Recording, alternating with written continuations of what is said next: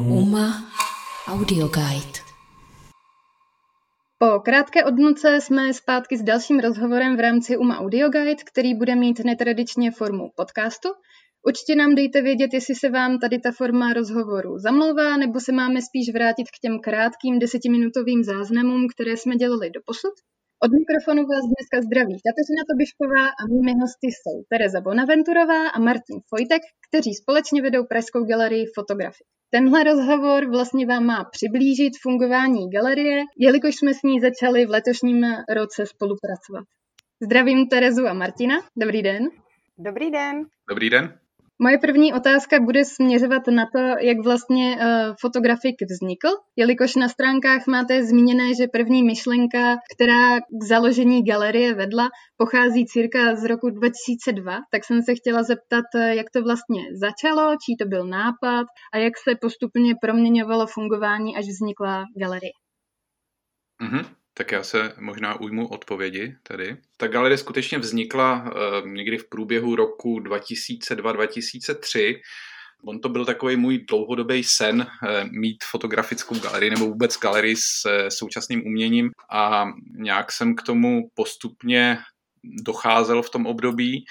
Ehm, já jsem tehdy odjel někam do zahraničí a tam jsem o tom přemýšlel a pak jsem se vrátil do Čech někdy v polovině roku 2002 a v podstatě jsem cítil, že to dozrálo a začal jsem hledat eh, nějaký prostor, který by byl vhodný pro takovouhle galerii. A v podstatě po nějakých menších peripetích eh, několika měsíců, tak se mi podařilo najít eh, tenhle prostor bývalé konírny na Starém městě, a postupně jsem se začal eh, pouštět do rekonstrukce, která trvala zhruba rok potom. Moje další otázka teda směřuje k tomu, že na stránkách je uvedené, že napřed to nebyla úplně galerie, ale experimentální prostor, fotografický ateliér. Takže jedna otázka směřuje tady k tomu, jak se to postupně vyvíjelo, až vlastně vznikla galerie samotná. A druhá, místo té galerie, kde vlastně sídlí, je hrozně zajímavé. Je to v centru Prahy, poblíž Betlemské kaple. A chtěla jsem se právě zeptat, jak vás zrovna napadlo to, že z budovy bývalé konírny vznikne galerie, jestli to byla náhoda nebo záměr, jak mhm. jste k tomu mm-hmm. přišli. No, uh, tak on to byl takový proces hledání v tom roce 2002. Já už jsem byl rozhodnut tehdy uh, založit galerii nebo mít galerii, ale neměl jsem žádný nevitový prostor. Tak jsem, tak jsem v podstatě zhruba 3-4 měsíce hledal uh, nějaké vhodné místo pro, pro takovouhle galerii a během takových těch svých pochůzek po nejrůznějších částech Prahy, tak jsem přišel na tenhle prostor, který eh, tehdy teda vypadal úplně jinak, než vypadá teďka. Ono to bylo v nabídce, bylo to takové výběrové řízení eh, městské části Praha 1 a ta galerie v podstatě, nebo ten prostor nebytový byl, řekl bych, takových 20 let, v podstatě tam nikdo nebyl, takže to byla téměř taková ruina, bylo to ve velice špatném stavu, ale zároveň eh, ten prostor měl neuvěřitelný genius loci, protože se nacházel opravdu v historickém centru Prahy, a díky tomu, že byl v podstatě nezrekonstruován, byl v nějakém takovém původním stavu v zhruba 50-70 let, tak eh, nabízel i během té částečné rekonstrukce eh, mnoho, mnoho možností. No a já jsem se tehdy toho výběrového řízení na ten nebytový prostor zúčastnil. O ten prostor překvapivě neměl nikdo zájem, protože protože byl opravdu v hrozném stavu. Tam teklo ze střechy a nebyly tam okna a tak dále a tak dále. Ten dvorek, který je dneska tak krásný, tak tam bylo asi uh, metr harampádí. Takže to bylo opravdu v, v naprosto dezolátním stavu, ale jak jsem už říkal, ten prostor měl neuvěřitelný genius loci, tak uh, mně se to okamžitě zalíbilo a v podstatě během potom nějakých dalších uh, deseti měsíců jsem to s pomocí kolegů architektů, tak jsme to společně nějakým způsobem zrekonstruovali. To tak zní, že z toho tam měnilo poměrně hodně. Je to tak? Ne, to bych ani neřekl. Právě my jsme se snažili tam maximálně zachovat vlastně všechny ty původní prvky, akorát se to nějakým způsobem vyčistilo. No v zásadě máte svým způsobem pravdu, že se tam jako měnily prvky, které dneska vypadají jako, že tam původně patřily a v podstatě jsou tam nově udělaný, jako například eh, různý ty industriální okna a, a vstup a tak dále a tak dále, ale eh, v zásadě jsme se snažili pouze tak nějak jako zachovat ten ráz toho místa, to byla původně konírna v 19. století, která je nalepená v podstatě na středověkou zeď ale pak eh, v průběhu 20. století tam to byla taková menší fabrika, byla to výpalovna laků, dokonce vzadu v tom ateliéru, tak tam ještě ta výpalovna laků byla jako v podstatě funkční, byla tam pec, kde se vypalovaly nějaký asi plechy nebo něco takového. No a my jsme ten industriální ráz v podstatě chtěli nějakým způsobem zachovat Samozřejmě nějaké stavební úpravy tam k něm došlo, ale jinak se nám, si myslím, podařilo zachovat takový ten industriální ráz, řekněme, počátku 20. století. A jaké bylo první využití tady toho prostoru? Jo, to byla další část otázky, jasně.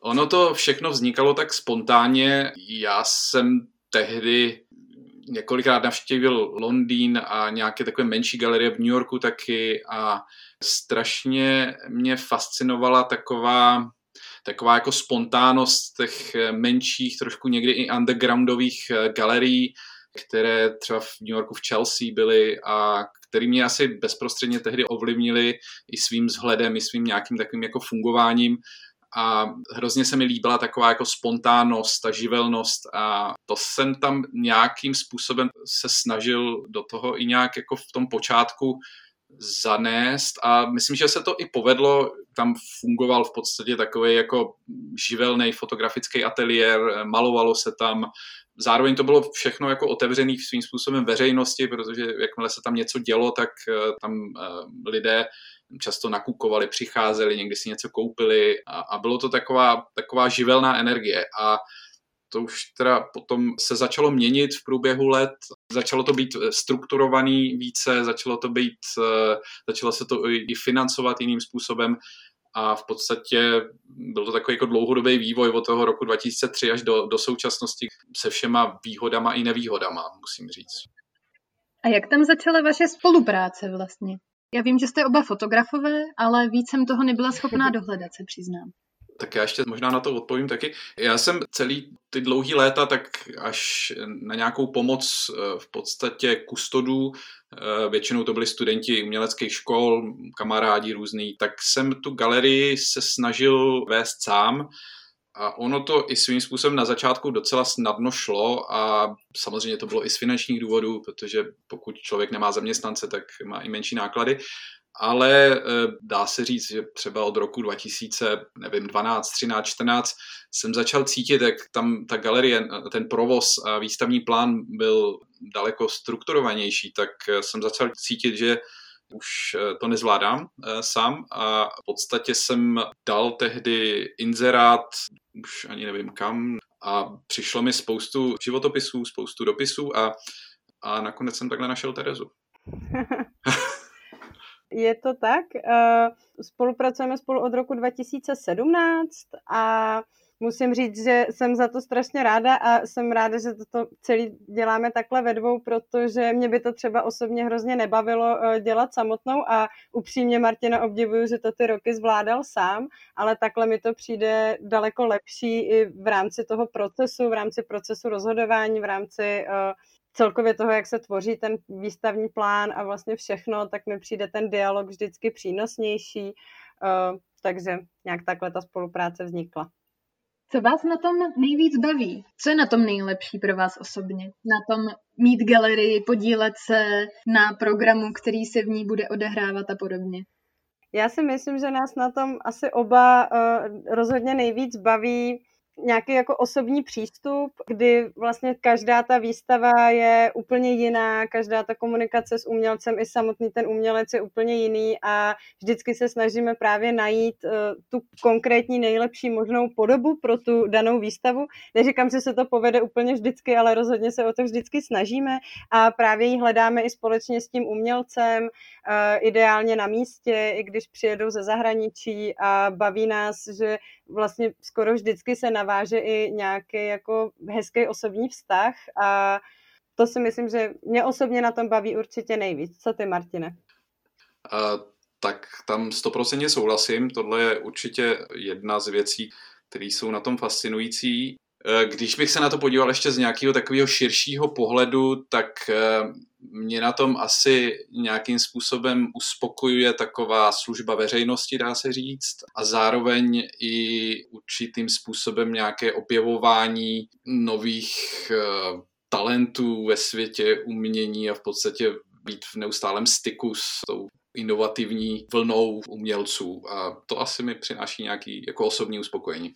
A já možná ještě doplním, že pro mě osobně velkou přidanou hodnotou taky právě to umístění a vůbec to, že ten prostor byl takhle zrekonstruován a kontinuálně funguje tímhletím způsobem a že v tom historickém centru, který popravdě ne vždycky je obývaný úplně eh, skvělýma fajn podnikama nebo projektama, tak eh, že tam člověk může v centru najít jako takhle autentický prostor a i vůbec jako jak to tam celkově vypadá. Celý to genius loci eh, toho prostoru mi přijde jako hodně důležitá přidaná hodnota toho celého centra.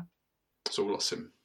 Vzpomenete si na nějakou událost nebo na nějakou výstavu, cokoliv, co se vám opravdu vrylo do paměti tím, že to bylo buď úplně úžasné, nebo úplně hrozná zkušenost, Myslím si, že se dá eh, zmínit rozhodně jako nejintenzivnější zážitek eh, výstavní, který tam kde byl, dle mýho názoru, což byla výstava Andrej Sobotkové eh, minulý rok, což je teď čerstvá absolventka z AVUS, ateliéru prostorové tvorby od Dušana Záhoranského a Pavly Cerankové který se tam povedlo realizovat eh, obrovskou instalaci, kde se v podstatě vytvořila úplně nová podlaha, eh, metr nad zemí, takže se úplně změnil prostorový charakter galerie.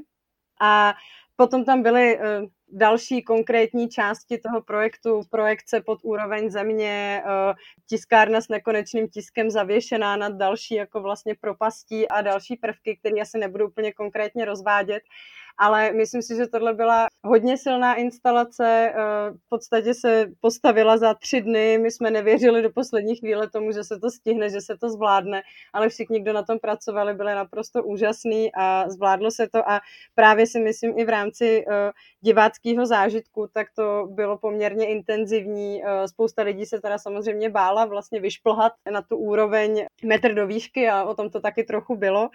Tak já bych zmínila třeba tuhle výstavu.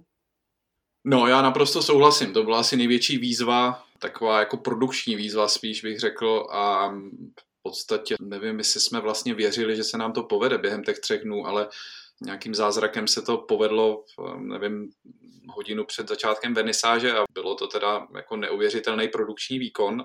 Tak tahle výstava mi taky určitě jako utkvěla v paměti jak už jsme tam zmínili dříve, tak jako ty jednotlivé výstavy se hodně odvíjely od takového jako osobního vztahu, který se tam buď navázal nebo nenavázal s těmi umělci. A musím říct, že někteří z nich jsou i po letech našimi přáteli velice dobrými a s některými se spolupracovalo opravdu úplně skvěle i na takové jako osobní úrovni a u některých zase k tomu nedošlo z nejrůznějších důvodů a to nás asi tak jako hodně ovlivnilo, to základní osobní nastavení eh, toho kterého umělce a jak nám to asi všem vyhovovalo potom. Jo, jo, to možná ještě právě doplním, že já jsem zmínila takový opravdu jako instalační highlight, protože uh, to byl takový velký zásah do celého jako charakteru té galerie, ale naopak eh, třeba hodně silná byla i výstava Libuše Jarcoviákové, která zase byla pojatá vlastně úplně minimalisticky, protože jsme vytvořili jenom eh, veliký projekční plátno 2x3 metry, kde jela slideshow asi 150 fotografií od Libuše, protože toho měla hrozně moc a jinak bychom to tam nedostali. A právě si eh, myslím, že to nakonec působilo velmi dobře i s autentickou hudbou, kterou k tomu složil Libušin kamarád a právě tahle spolupráce a i celá výstava i v rámci návštěvnosti a doprovodného programu pak eh, byla poměrně silná, měla velkou odezvu. Když jsme narazili na ten doprovodný program, tak eh, já se k němu hned doptám. On je tam poměrně široce pojatý, dejme tomu. Jsou tam komentované prohlídky, diskuse s veřejností nebo taky promítání v rámci kina fotografik. A mě k tomu zajímalo, jak se k tady tomu doprovodnému programu dospělo, nebo čí to byl nápad a hlavně to, jak se dospělo k těm doprovodným filmovým projekcím.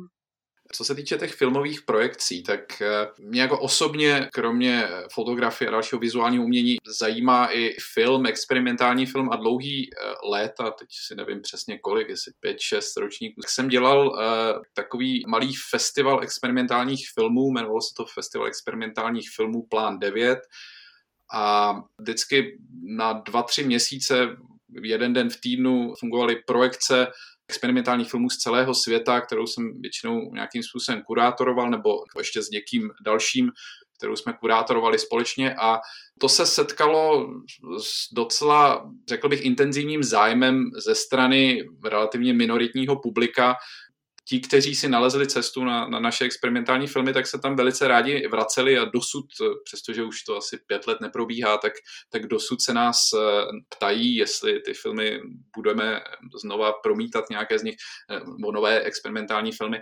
Takže tam byla taková záliba v tom pohyblivém obrazu a aspoň z mé strany to trošku vychází tady z té historie, Nejedná se vždycky jenom o experimentální filmy, často to jsou to filmy, které se nějakým způsobem trošku jinak třeba dotýkají tématu, kterého se dotýká ta hlavní výstava a snažíme se výstavu nějakým způsobem posunout najít nějaký jiný úhel pohledu na tu danou tematiku a o tom se třeba vede i nějaká diskuze po projekcích.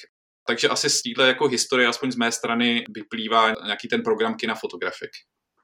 Jo, já to možná jenom uh, doplním. Pro mě je film, uh, kromě výtvarného umění, taky moc důležitý. Já jsem se věnovala třeba produkci filmových festivalů nebo filmovému vzdělávání, takže je to pro mě taky hodně silný téma a bylo skvělé, že se na to dalo právě takhle navázat a baví mě to propojování dokumentárního filmu a výtvarného umění, že se tam taky zase dostávají třeba jiní diváci a dokáže se to právě skvěle jako v reálném čase propojit eh, dvě různé média Není to tak, že by jsme nutně ke každé výstavě vybírali nějaký dokument, protože někdy by to bylo na sílu, někdy tam třeba není nutný to téma rozvíjet nebo tak, ale pokud tam jsou různé možnosti, jak to dál posouvat, kam to dál rozvíjet, tak se vždycky snažíme něco najít. A právě mě to baví, protože velmi často se to pak dostane do trochu jiného úhlu, nebo právě se to podaří jako dobře doplnit. A jsou to často dokumenty, které třeba byly oceňované na Berlinále nebo na Jihlavském festivalu, nebo jsou to třeba naopak i jako úplně neznámý studentský věci. Je to jako hodně široce rozkročený, ale určitě nás baví takhle eh, ty výtvarné výstavy tím doplňovat. Vy se toho výtvarného umění vlastně nebojíte celkově, mi tak přišlo. Hodně je to vidět v open callech, které pravidelně vypisujete. Čekala bych, že budete vypisovat open cally, které se soustředují hlavně na fotografii nebo dejme tomu na videoart, ale vy tam máte zahrnutou i malbu a kresbu.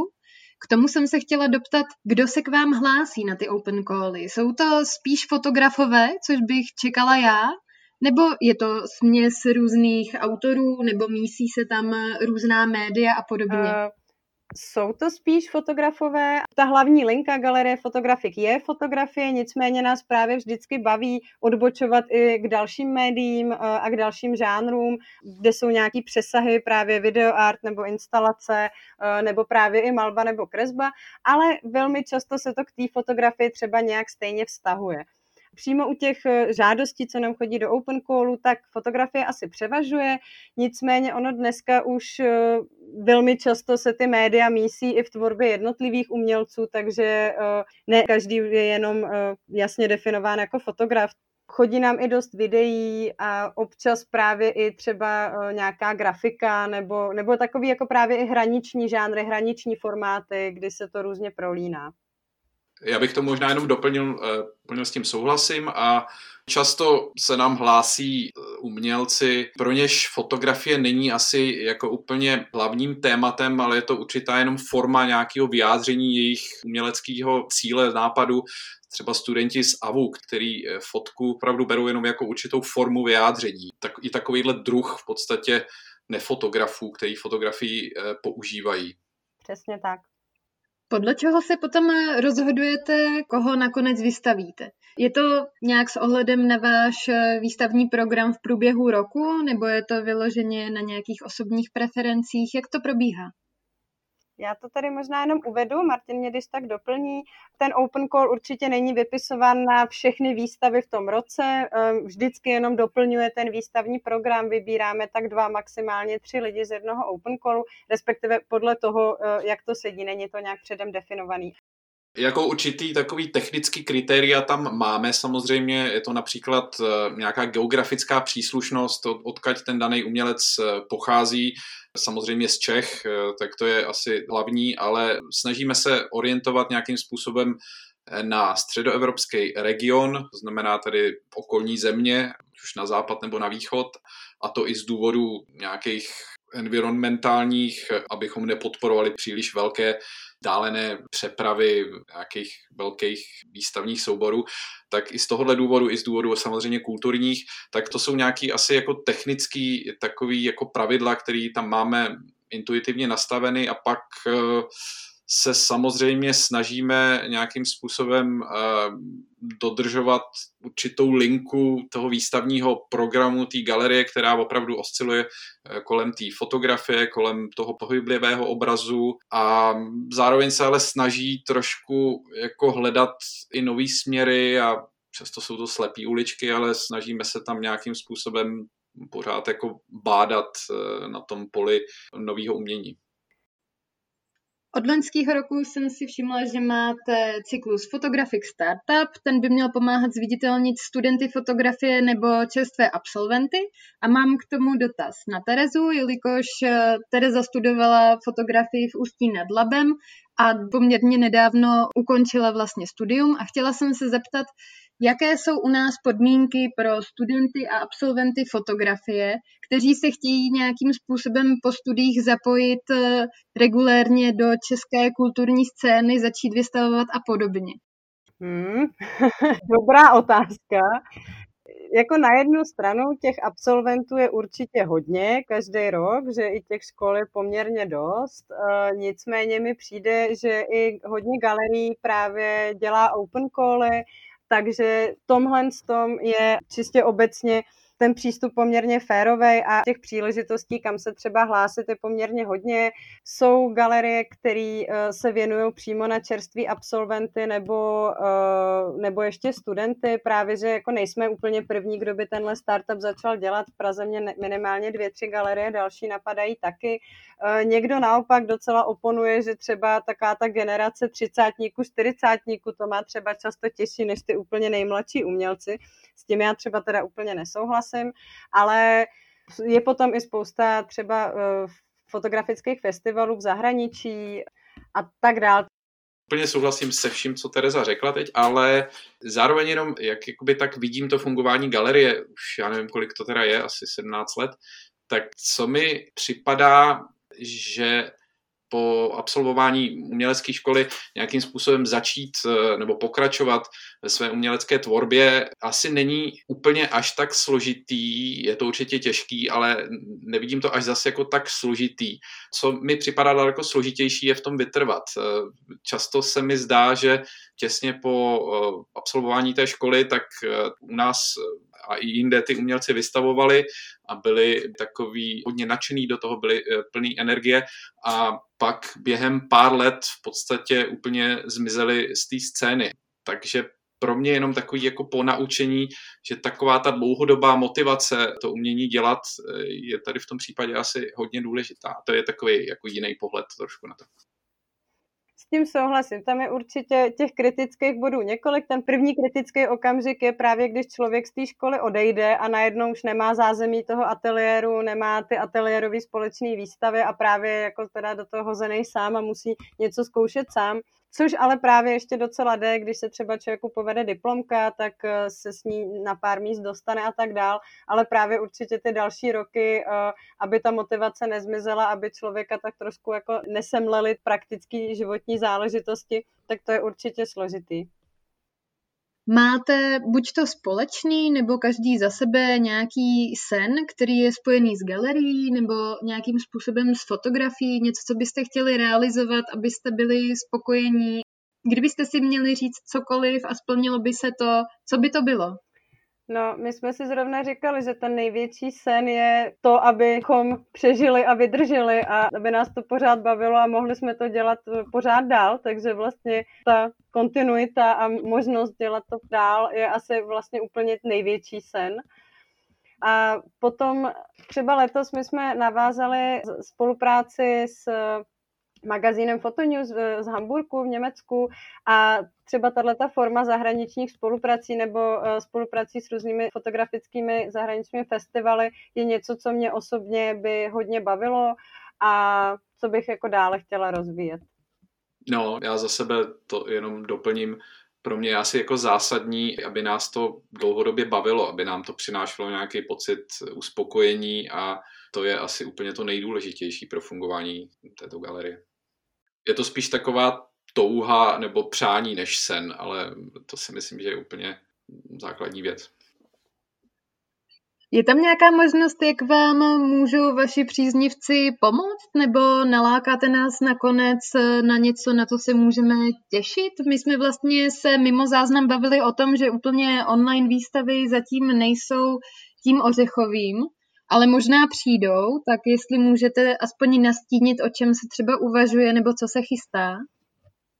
Doba je taková, jaká je a je to asi pro všechny těžký a my jsme se nějak eh, s, s Terezou častokrát jsme o tom diskutovali a nakonec jsme se rozhodli, že opravdu v našem případě, kdy ten genius loci je důležitý, tak eh, a zejména ještě u toho výtvarného umění, takový ten osobní styk s tím uměním je důležitý, tak jsme se nějak rozhodli, že nebudeme se zbytečně protlačovat nějak intenzivněji do, do toho online prostoru.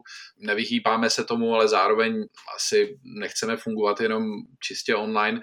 Takže se spíš nějak soustředíme na, na dobu pocovidovou a plánujeme další skvělé výstavy, které doufáme, že budeme moct ukázat v reálném prostoru. Přesně tak, právě jestli můžu na něco nalákat, tak výstava, která v tuhle chvíli měla už dávno běžet a my doufáme, že pak poběží co nejdřív to bude možný, je například výstava Viktora Šelestáka, což je poměrně mladý slovenský autor, který už ale vystával například ve Slovenské národní galerii nebo na měsíci fotografie v Berlíně a dokáže velmi uh, specifickým a i zábavným způsobem uh, ohledávat svět kolem sebe Vlastně výstava se bude jmenovat Pěkné fotky, nebo slovensky Pěkné fotky, takže to si myslím, že bude opravdu pěkný a na to zveme. Tak já moc krát děkuji za rozhovor a budeme se určitě těšit, až otevřete a budeme se moc přijít podívat. Taky moc děkujem. Taky moc děkujem. Pro UMA Audio Guide Kateřina Tobišková. UMA Audio Guide